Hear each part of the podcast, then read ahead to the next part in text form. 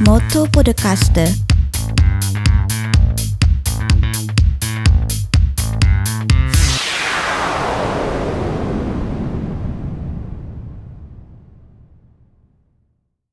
Daibo Ken o Aisru Minasan Konnichiwa, la Kin Roberto des Motto Podcast ni Yokoso. Buongiorno e buonasera carissimi amici di Motto Podcast, io sono Roberto Lachina e vi do il benvenuto in questa nuova puntata della terza stagione. Qui con me è sempre presente la co-conduttrice Elena Travaini. Buongiorno e buonasera a tutti. E reduce da una intervista, un super mega reportage che abbiamo fatto recentemente, lo scrittore Adriano De Matteis. Konnichiwa a questo punto. Ciao. Felice. Un onore e una felicità essere qui con voi oggi. Grazie, un onore tutto nostro, oserei dire, per tutto quello che fai. Bando alle ciance, le cose di cui dobbiamo parlare sono veramente tante, quindi iniziamo in medias res, come si dice nei migliori romanzi. Adriano De Matteis, dovete sapere, è uno scrittore, due romanzi perlomeno di avventura nel suo palmarès, Cosa ci puoi dire di questa tua professione, Adriano? Innanzitutto, il, più che una professione per me è, una, è, un hobby, perché io la mia professione principale è il riassicuratore. E poi mm. quello che è successo è che durante il primo lockdown e, e poi anche durante il secondo eh, mi sono ritrovato con un po' più di tempo libero, specialmente durante il weekend, e allora ho deciso di impiegarlo per fare qualcosa a cui stavo pensando e lavorando da anni, e cioè completare due romanzi che avevo, che avevo in mente. E quindi sì, sono diventato anche scrittore come secondo lavoro, diciamo così. E devo dire che eh, sono due romanzi molto belli, te lo posso assicurare io che mi divoro cinque libri al mese. Grazie. Ma, eh, ma devo dire ci metti molta passione in queste cose che fai. Eh, direi se hai voglia di parlare subito del tuo ultimo romanzo, L'attaccante cieco. La cosa che mi ha colpito, come nel primo volume, uno dei personaggi, Manfredi, è ipovedente perché ha la mia stessa malattia, che è la retinite pigmentosa. È difficile trovare personaggi eh, nella letteratura, perlomeno quella italiana, che abbiano la retinite pigmentosa. Come mai hai voluto essere inclusivo fino a questo punto? Ci sono diverse motivazioni. La motivazione più immediata del personaggio viene proprio dall'aver conosciuto un, un ragazzo quando insegnavo matematica, un ragazzo mio allievo che era affetto da questa malattia, per cui ne sono venuto a conoscenza e lo vedevo orientarsi nello spazio e magari ogni tanto urtare qualche oggetto. Eppure lui conservava la sua autonomia, girava per, per il paese, prendeva i mezzi Però io quando lo vedevo mi accorgevo che lui aveva sviluppato una serie di strategie per indovinare la strada e così via. Questa cosa mi colpì a tal punto che, eh, che ho voluto collegarla ad altri concetti. Un altro concetto che è quello per cui quello del superallenamento, no? almeno io lo chiamo superallenamento, non so se sia il termine corretto, e cioè l'idea che a volte nella vita per allenarsi, eh, può essere nello sport, ma può essere in qualunque altro, altro campo, si deve ridurre la, la propria, le proprie capacità artificialmente. Faccio un esempio. Magari tu che sei uno judoka, che ne so, combattere mm. con una mano legata dietro la schiena, sì. combattere con un peso eh, su una gamba, giocare una partita di tennis eh, eh, col braccio con cui non sei abituato e altre cose di questo tipo. Perché?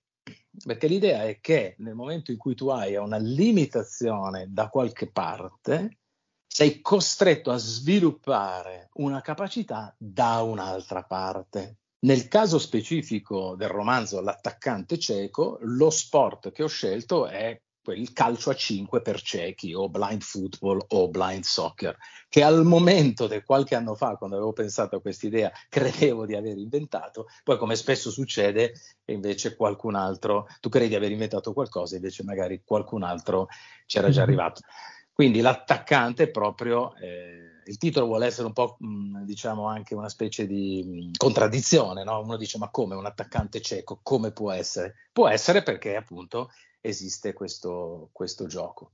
Quindi l'idea è una limitazione da una parte favorisce uno sviluppo dall'altra. Volevo collegarmi a quest'ultimo concetto scritto perché mh, rappresenta moltissimo poi anche quello che proponiamo io e Roby nei progetti, no? che sono quelli dell'esperimentazione della danza al buio o del judo al buio, no?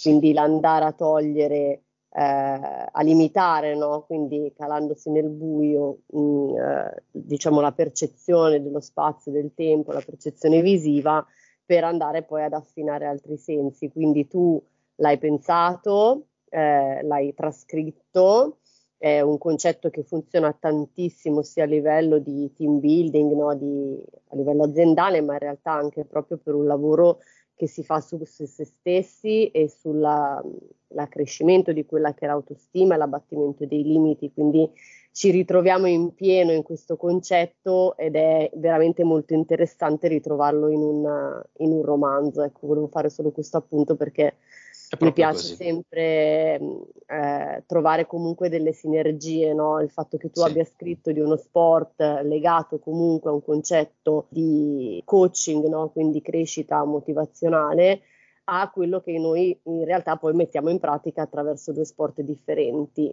Poi esiste anche il blind baseball, il blind tennis, il sì, football. incredibile. Soprattutto eh, nel, nell'ultimo decennio eh, la proposta sportiva per i non vedenti, gli opponenti si sta ampliando, tanto è vero che parlando di Canada, un'intervista che ho fatto eh, direttamente in Canada con la Paola Morandi a suo, a suo, nipote, abbiamo appreso addirittura che in Canada c'è il blind hockey, le persone non vedenti giocano addirittura ad hockey con dei sistemi molto particolari, quindi mai dire mai nella vita. Incredibile, e, sì. Esattamente mai dire mai un, è un po' il concetto che c'è eh, diciamo, sia nel primo che nel, nel, secondo romanzo, un concetto che a me piace molto, ovvero partire da una situazione di svantaggio oppure di svantaggio apparente, non che quello svantaggio vada via, non è corretto dire questo, perché lo svantaggio magari rimane, ma il significato che posso dare a quello svantaggio può diventare di sviluppo, di crescita. A tal punto estremo, nel, nel, almeno nel mio caso, che ho voluto trasmettere nel libro, è che Spesso nel mondo in cui noi viviamo oggi, l'eccessiva stimolazione visiva, uditiva, sensoriale e emozionale, siamo completamente bombardati di stimoli dalla mattina alla sera, quello che causa è in realtà un'anestetizzazione. Mm. E l'esterno così stimolato fa sì che l'interno tenda un pochino a deperire. E quindi la parte più spirituale dell'essere umano, con un'eccessiva stimolazione esterna, tende a indebolirsi. Invece, con l'esclusione o la limitazione degli stimoli esterni, ecco che possiamo raggiungere di nuovo la nostra interiorità. Non a caso, in tutte le tecniche di meditazione eh, si sta ad occhi chiusi, in silenzio, in posti, in posti isolati e così via, perché è lì che riscopri la tua parte interiore, la tua spiritualità. Ecco perché a volte escludere è meglio di includere dal punto di vista della, de, dell'eccesso di stimolazioni e così via. Quindi questo era un po' il cuore, se vogliamo, del, del messaggio che volevo mandare attraverso il libro escludendo la vista dei personaggi normodotati, li hai fatti stimolare a dare il loro meglio perché nel romanzo c'è tutta una questione di una gara di calcio tra, tra esatto. carcerati per, per, avere delle condizioni migliori, ma soprattutto eh, per ottenere altre cose di cui adesso non stiamo qui a svelare. Eh, dovete assolutamente andare a leggere i due romanzi di, di Adriano De Matteis, mi raccomando, particolar modo io consiglio l'attaccante cieco e dopo scoprirete anche il perché consiglio più questo che l'altro, ma tutti e due sono molto, molto belli, molto interessanti. Cosa ci puoi dire di questo romanzo? Ho notato che le ambientazioni sono molto studiate a priori, vuol dire che hai fatto anche uno studio di dove collocare i personaggi all'interno della storia nei giorni che la compongono. Il romanzo è ambientato come il primo in Abruzzo, dove sono, dove sono, nato, io sono nato all'Aquila, quindi il primo mm-hmm. romanzo, L'Aquila ferita, gioca su, su, due significati, l'Aquila è sia la città ferita dal terremoto, sia l'Aquila, il rapace che viene ferito durante, durante il romanzo, quindi io sono abruzzese, i luoghi mm. di questo secondo romanzo, che è un thriller, quindi è un... Eh, un mystery come lo chiamerebbero, come chiamerebbero gli americani, quindi eh, ritmo, ritmo veloce, thriller, ma allo stesso tempo, come dici giustamente tu, mi sono concesso anche di, eh, dei momenti di, eh, di piacere nello scegliere le location. Quindi abbiamo, abbiamo Campo Imperatore sotto il Gran Sasso, abbiamo i laboratori di fisica nucleare di Campo Imperatore, abbiamo Passo Lanciano, posto dove puoi sciare mentre, mentre, vedi il mare e così via. Ho scelto delle location abruzzesi che io amo molto e che secondo me sono, sono straordinarie. Un'altra caratteristica straordinaria delle location abruzzesi è proprio la, la densità di popolazione, cioè bassa. E quindi effettivamente eh, l'aspetto è, è il posto al mondo che ha più eremi dopo il Tibet. Quindi eh, uh, wow. non è un caso, perché è un luogo di meditazione, è un luogo con forte energia spirituale che ho chiaramente tratteggiato nel primo romanzo, un po' meno nel secondo, ma hai visto giusto, scusa se dico hai visto perché so che tu, so che tu ti esprimi, a me la cosa che fa morire di te è che tu eh, ti esprimi esattamente come si esprimono gli altri. Questa, questa caratteristica di te mi ha affascinato eh, fin dal primo giorno, perché tu dici ci vediamo, oppure ah, ho visto che eh, questa cosa che mm. al, di là, al di là della battuta, secondo me è straordinaria perché io l'ho sempre interpretato come una tua volontà di essere assolutamente in sintonia con l'altra persona e, che, e quindi nell'adeguare il tuo linguaggio all'altra, all'altra persona e non fare sentire che c'è Grazie. una. Almeno io lo, lo, l'ho sì, sentita sì, così, poi eh, tu magari ci, sai, ti ricordi dicono... che risate che ci siamo fatti quando uh. siamo andati al treno perché le tue battute sulla, sulla, sono veramente straordinarie. Apro e chiudo una parentesi Adriano, dovrei averne visto uno io se non mi ricordo male di Eremo, vicino ad un lago a forma di cuore. Scanno, il lago, di, sì, sì, il lago a forma di cuore. meraviglia. È è il lago di Scanno e ovviamente Roberto nel romanzo c'è. sì. eh, eh, io non lo sapevo che c'era nel, nel, romanzo, però è veramente spettacolare quel posto lì, mamma mia. Sì. È veramente Ma... a forma di cuore, Robby, sì, sì, eh? è, è, un lago stupendo a forma di cuore. Ma, ma, ma, ma, ma, se vogliamo parlare di cose che ci sono nel romanzo, cose reali, persone reali nel romanzo, e qui c'è la grande sorpresa, in uno dei capitoli dell'attaccante cieco, anzi addirittura è un capitolo letteralmente dedicato a, a chi, Adriano?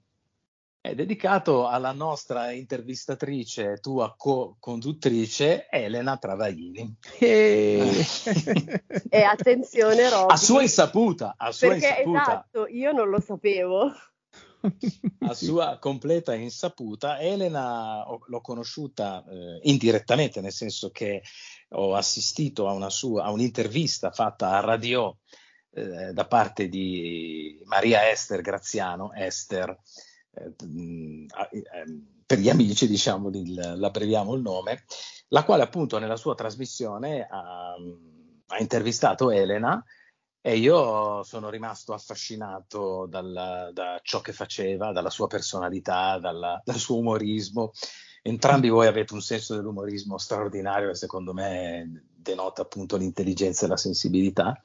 E allora ho deciso di, di, inserirla. Stavo scrivendo il romanzo, sono tornato indietro e ho creato un capitolo dove appunto Elena visita il carcere e fa fare quegli esercizi di team building che io non sapevo facesse, ma che appunto adesso dopo lei mi ha detto che appunto, che appunto faceva. Tra l'altro anche Esther eh, nel libro, anche lei l'ho messa nel libro e Roberto tu sai che finirai nel prossimo, giusto?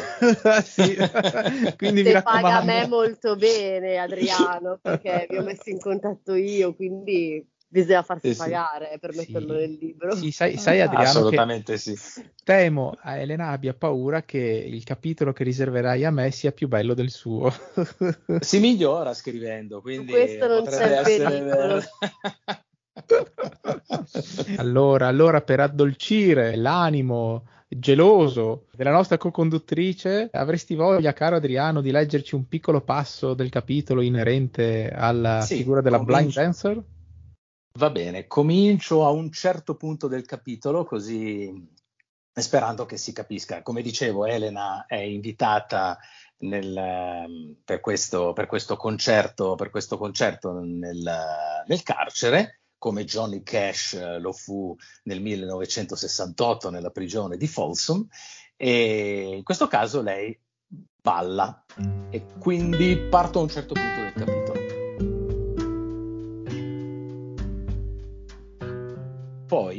Quando lasciò tutti nel silenzio, Elena cominciò a disegnare figure nell'aria, subito cancellate dalle onde del tempo, che cominciò a rallentare sulle note di Adios Nonino di Astor Piazzolla. Il brano tranciò il respiro a Federico, che riconobbe in quelle note le emozioni legate alla morte di suo padre, che non visse abbastanza per diventare Nonino. Questa rivelazione si esasperava nelle frasi musicali che passavano dall'ira alla tristezza, cercando la negazione fino all'inevitabile rassegnazione. Il respiro gli restò sospeso per tutti gli otto minuti del tango solitario, mentre ammirava la sinuosità dei movimenti di Elena, così come l'esecuzione sicura dei musicisti. Si sentiva come se fosse stato inchiodato alla poltrona del dentista e incerto come la sua assistente in prova. La commozione del ricordo paterno si tramutò in un pensiero più triste. Forse un giorno avrebbe visto proprio suo figlio esibirsi da cieco. Tra la commiserazione e la sensazione consolatoria che le persone tra il pubblico avrebbero provato nel considerarsi superiori, nel sentirsi sollevati, nell'essere testimoni di una disgrazia che era capitata a un altro e non a loro. E lui invece avrebbe anche lui danzato in campo con la stessa abilità? Dopo quanti secondi l'avrebbero aggredito con metodi non sportivi? Lo richiamò al presente Elena, che li invitò a ballare, a una condizione, che tutti sperimentassero le sue stesse sensazioni.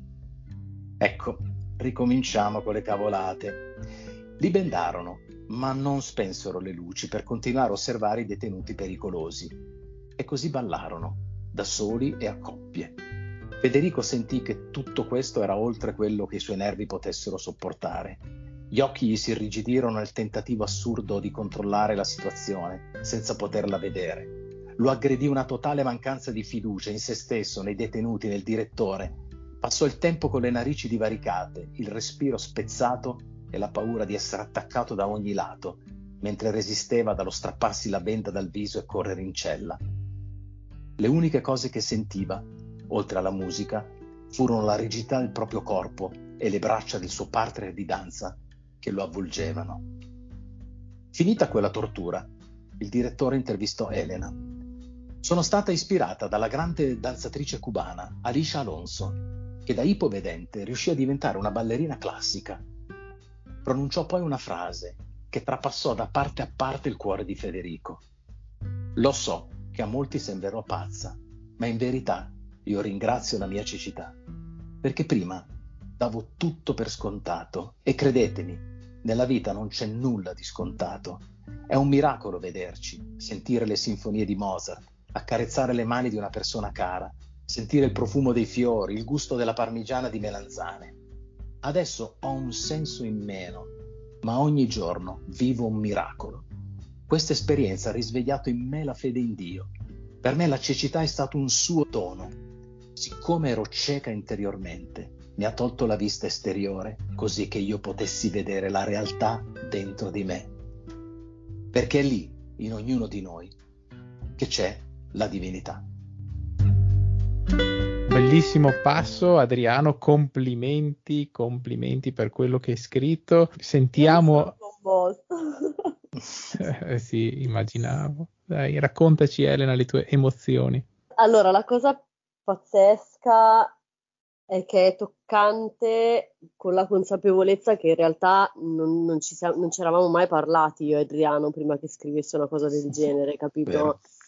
Quindi il fatto che eh, osservando un'intervista eh, sia riuscito a cogliere comunque degli aspetti molto intimi di quelli che sono i miei pensieri, ehm, al di là del fatto che alcune cose appunto sono, eh, so, so, sono create da lui, però ci, ci sono delle similitudini che eh, insomma mi lasciano così perché vuol dire che sostanzialmente quando mh, io mi presento al pubblico, comunque parlo alle persone attraverso un'intervista, una live o qualsiasi altra cosa, determinati pensieri e sensazioni, eh, sia in modo verbale che non, arrivano e, e arrivano bene.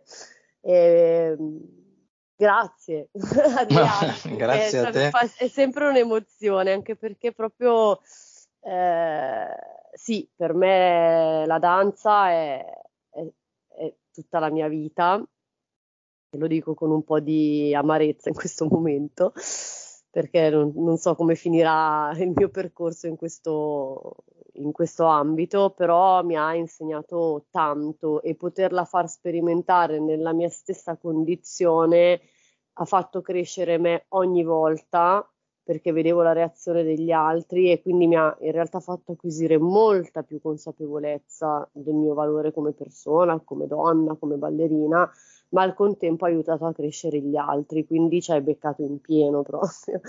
Meraviglioso. Devo dire che questo romanzo, come hai detto te, è un thriller, un mystery all'americana.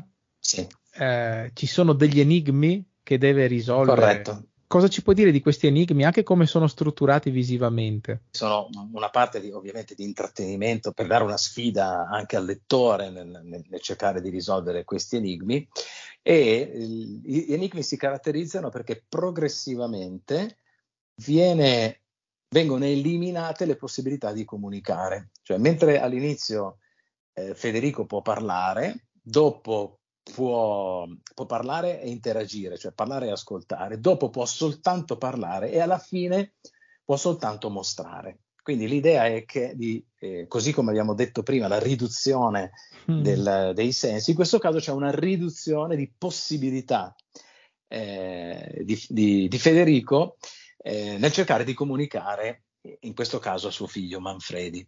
L'ultimo tentativo che Federico farà è ha la sola possibilità di essere compreso se Manfredi, che non vede benissimo, in realtà vede oltre quello che Federico sta mostrando.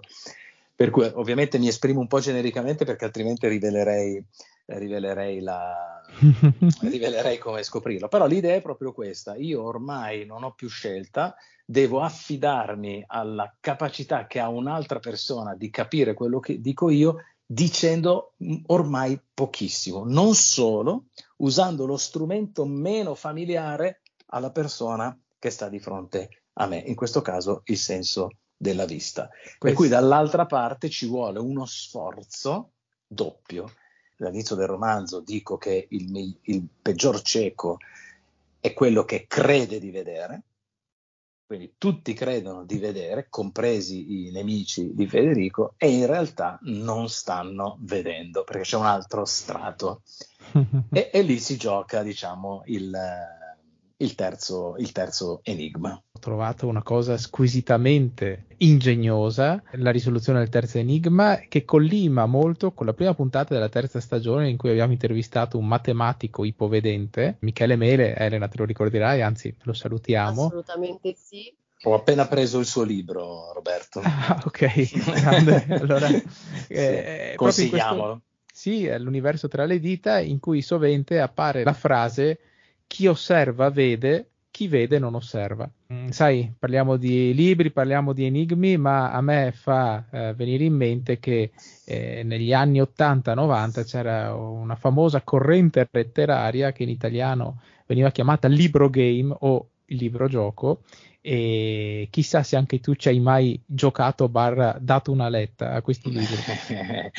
Assolutamente, guarda, i libri game sono sono un'invenzione secondo me straordinaria. tra l'altro, prima di era già un ipertesto, come li hanno chiamati per un periodo, molto prima di, di internet. Quindi l'idea che tu leggendo partecipi a ciò che leggi, facendo le tue scelte, e in base alle tue scelte il libro va in una direzione o in un'altra. Secondo me, unendo in modo mirabile eh, diverse cose. La prima è che esistono percorsi, esiste un percorso nella vita però questo percorso è in parte scritto, se vogliamo, in parte lo scegli e in parte è casuale. Il bilanciamento tra queste tre cose è quello che conta. A volte la vita ti dà casualmente qualcosa. Casuale vuol dire può essere positivo, può essere negativo, ma è veramente imprevedibile. Quindi secondo me c'è un grande insegnamento in, nella struttura del, del, libro game e tra l'altro ti diverti nel, sì, nel leggerlo, per, sì, cui, sì. per, cui, secondo me queste quattro cose della vita sono riassunte nel libro game, io li adoravo li adoravo personalmente. Poi Lupo Solitario, uh, ne abbiamo parlato. Chiunque voglia sperimentare il libro game, può, se riesce a trovare il libro fisico eh, di Lupo Solitario, eh, fant- eh, straordinario. Eh, era una serie infinita, tra l'altro, lo stesso autore di Lupo Solitario afferma di essersi ispirato a dei libro gioco degli anni 50 eh, sviluppati da uno psicologo, eh, un tale Jackson o Jacobson, non mi ricordo bene il nome, inglese, e, che aveva sviluppato dei libri eh, scolastici eh, in formato libro, libro game, dove nella facciata sinistra c'era la descrizione di un evento eh, o di una situazione o di un fatto storico, nella parte destra c'erano questi indovinelli con varie possibilità di risoluzione che rimandavano a diverse pagine, solo una era giusta, in quelle sbagliate veniva detto no, mi dispiace, hai sbagliato perché, e quindi c'è proprio anche eh, diciamo così una caratteristica educativa, come dicevi te prima, può essere interiore, può essere psicologica, può essere eh, qualsiasi cosa, ma i libro game sono stati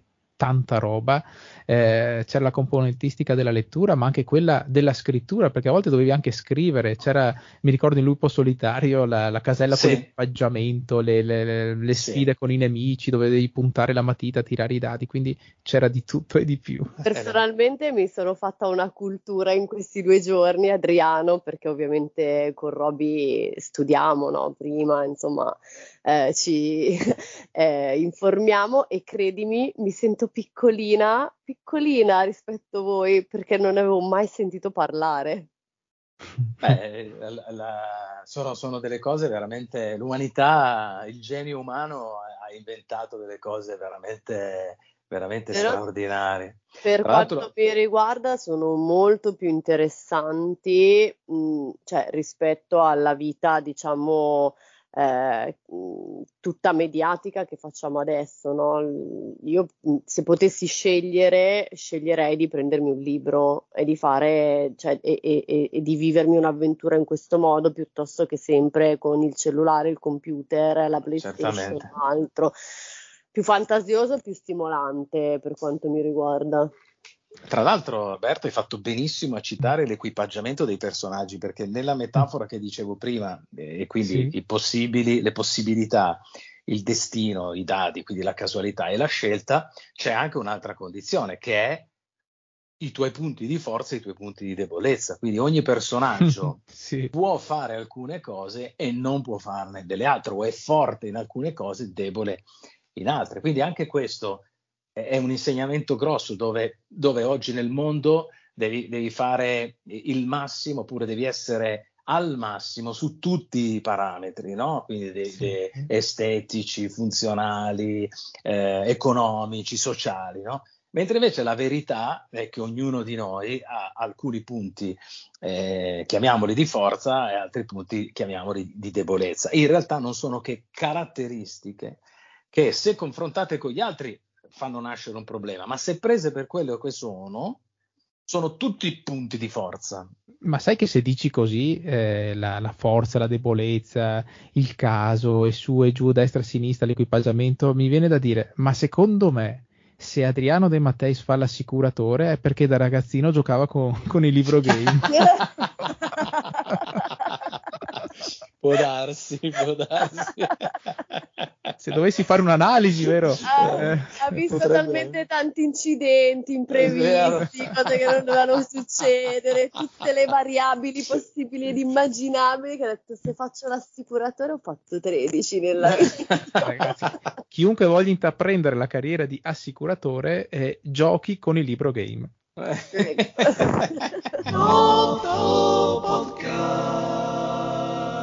Il primo romanzo, L'aquila ferita? Nasce da, da, da, da quello che ci siamo detti sulla, sulla malattia del figlio. Quindi eh, Federico scopre la malattia del figlio, ha una serie di disavventure personali che gli fanno perdere casa, lavoro e in più c'è il terremoto eh, sulla, che, che abbatte, che distrugge la città dell'Aquila. Lui è costretto a tornare all'Aquila contro voglia perché ci sono una serie di cose per cui lui è stato diffidato da rientrare in Abruzzo. Quindi dovrà entrarci di nascosto e da lì nasce l'avventura. L'avventura è legata all'esistenza, tra l'altro eh, reale, nel senso che eh, ci sono documenti che, di cui parlo anche nel libro brevemente, sempre inseriti nella storia, di tesori lasciati dai banditi ai tempi in cui l'Abruzzo e il sud Italia in generale era popolato da banditi che rubavano il, eh, gioielli, ori e così via e poi li nascondevano in grotte, sulle montagne e così via. Quindi a un certo punto mm. suo cugino Vincenzo, e la metafora qual è? C'è il terremoto, il terremoto crollano case, crollano edifici, tra le rovine noi possiamo trovare tesori. Quindi l'idea era che la, in questo caso anche questa, eh, così come nel secondo romanzo, una metafora molto, secondo me, molto forte, molto eh, estrema, se vuoi, ma all'interno di una rottura ci può essere la ragione per cui tu risorgi. Quindi, mm, se vogliamo dirla linguisticamente, le ferite diventano feritoie da cui può entrare una nuova vita. Quindi in questo caso, dentro la crepa del terremoto, può entrare la luce e ti fa vedere dove c'è un tesoro. Per cui loro, grazie anche all'aquila Maya che Federico ha imparato a, eh, a far volare quando era, quando era bambino e che quindi è un animale che può andare ad alte altezze e visualizzare, monitorare la zona, loro partono alla ricerca di questo tesoro, ovviamente con un nemico che cercherà di impedirglielo, di impedirglielo a, tutti, a tutti i costi. E quindi il primo romanzo si introduce ai personaggi, si parte a questa caccia, caccia al tesoro, che rimane per me un tema ovviamente in questo caso d'avventura, un tema assolutamente super utilizzato, eh, ma è un tema che secondo me rimane molto vero. Cioè l'idea che ognuno di noi debba sempre avere in mente che esiste un tesoro, in questo caso interiore, lo si capisce leggendo il romanzo, che vale la pena di essere cercato, nonostante molti ti dicano che il tesoro non c'è, che tutti i tesori sono già stati trovati, che non vale la pena cercare, eccetera, eccetera. Non è vero, i tesori ci sono, interiori ed esteriori, vale la pena impegnarsi per trovarli e se si, abbastan- se si prova abbastanza, si trovano davvero.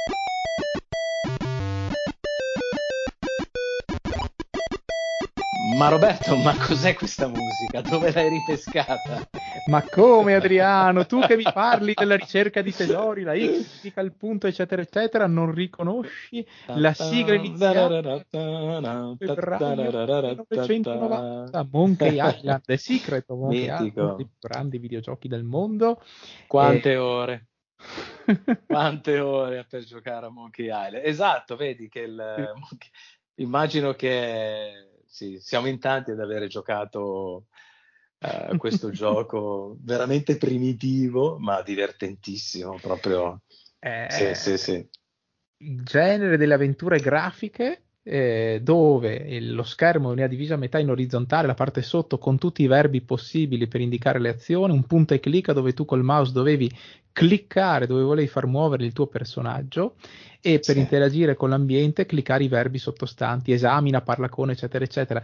Guybrush Threepwood, il ragazzino memoria, che voleva che diventare un pirata, ragazzi, e cercare il tesoro. Quello è stato uno dei videogiochi che mi hanno flashato la vita e sarà sempre nei, nei, nei miei cuori. Volevo assolutamente mettere anche questo videogioco in, in questa intervista con te perché ho notato, parlando in privato, che abbiamo molte cose in comune, dai libro game agli enigmi e anche ai videogiochi a quanto pare. Fantastico, un gioco secondo me stupendo per la psicologia del gioco, il la capacità di creare le sfide che vuoi assolutamente risolvere, vincere, la difficoltà giusta, non troppo facile ma nemmeno impossibile, che ti sforzi e poi ce la fai, secondo me è un gioco mm. veramente perfetto, perfetto. Quasi quasi vedo se c'è una nuova versione e ricomincio a giocarci, anche una vecchia.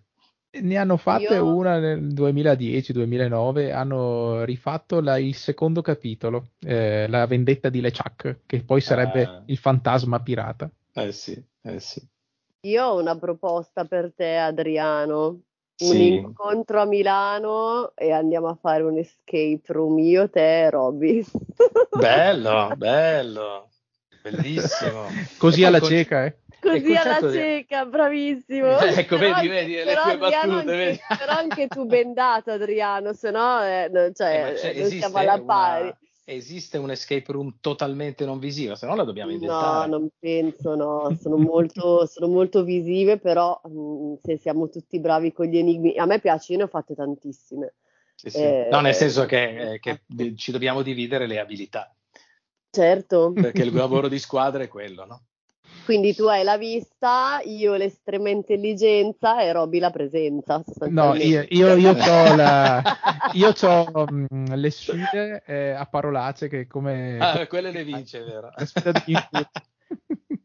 Tra l'altro l'escape room è, è la, la, tua room citazione è, è appropriata perché in effetti il secondo romanzo è tra virgolette un escape room perché Federico per ragioni che poi vedrete finisce in carcere e lì diventa un escape room, deve riuscire a evadere senza evadere, cioè a uscire da quel posto ma senza eh, andare contro la legge, no? Quindi mm. diventa in effetti un po', hai ragione, un po' una, mi è venuto in mente adesso una, una, un po' una escape room. Cioè, lo vedi torna. che sono un genio? Lo sei, lo sei.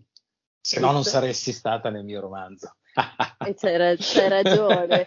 Infatti ci penserei un po' a mettere Robby nel prossimo. Oh, eh, mio cioè. Dio, che gelosa, che gelosa, che gelosa. Ormai è già promesso. Vorrà dire che nel quarto ci farai incontrare. Eh beh, sì. farlo anche nel terzo. Eh no, ma poi, no, un momento, un momento. Lei ha avuto il capitolo solo per lei. Deve avere, deve avere il capitolo solo per lui. Poi io ah, sono la okay, gelosa, okay, ma nel suo capitolo non mi vuole, hai visto? eh, va Ti bene, toccherà scriverne un quarto. Un quarto eh, vabbè, t- adesso ci ho preso gusto, quindi andrò avanti. eh, sai come si dice no, in gergo? Eh, eh sì, non c'è due senza tre ma si dice anche i personaggi dei romanzi sono come una scatola di cioccolatini, non sai mai quello che ti capita. Bella, bellissima. Citando Forrest Camp. Sì. Allora, allora, il tempo a nostra disposizione è finito, mi sa che siamo andati anche un poco oltre, ma, ma ne valeva la pena perché Adriano De Matteis ha un sacco di cose molto interessanti da raccontare a partire dai suoi romanzi. Siamo riusciti in breve a parlare eh, solo di alcune tematiche, le più importanti peraltro, ma leggete, leggete i suoi romanzi. Dove sono disponibili? Come possiamo trovarli, Adriano? I miei romanzi sono disponibili su Amazon, quindi su amazon.it, solo su Amazon, in esclusiva con Amazon. Eh, scrivete Adriano De Matteis e li trovate, oppure L'Aquila Ferita, oppure L'attaccante cieco. E se andate a vedere il sito eh, mottopodcast.org relativo a questa puntata con Adriano De Matteis troverete i link diretti per l'acquisto eh, ai due romanzi in formato Kindle. Io lo consiglio per chi è non vedente, soprattutto. Certo. Eh, io mi sono letto i tuoi romanzi utilizzando la Amazon Alexa e perché combinata con l'account Kindle, eccetera, eccetera, me li ha letti tranquillamente senza problemi. È stato molto piacevole. Bellissimo. Bellissimo, grazie davvero. Siete due persone fantastiche, è un onore e un piacere conoscervi e essere intervistato ancora di più. Mi ha fatto grazie. davvero tanto piacere. grazie, grazie dunque ad Adriano De Matteis e alla co-conduttrice Elena Travaini, protagonista vero eh, di un capitolo del secondo romanzo L'attaccante cieco. Grazie dunque Adriano, grazie e alla prossima. Grazie, alla prossima, ciao. L'appuntamento è per la prossima settimana, ovviamente sempre di venerdì. Vi aspettiamo. Ciao a tutti. Ciao. Ciao. Motto.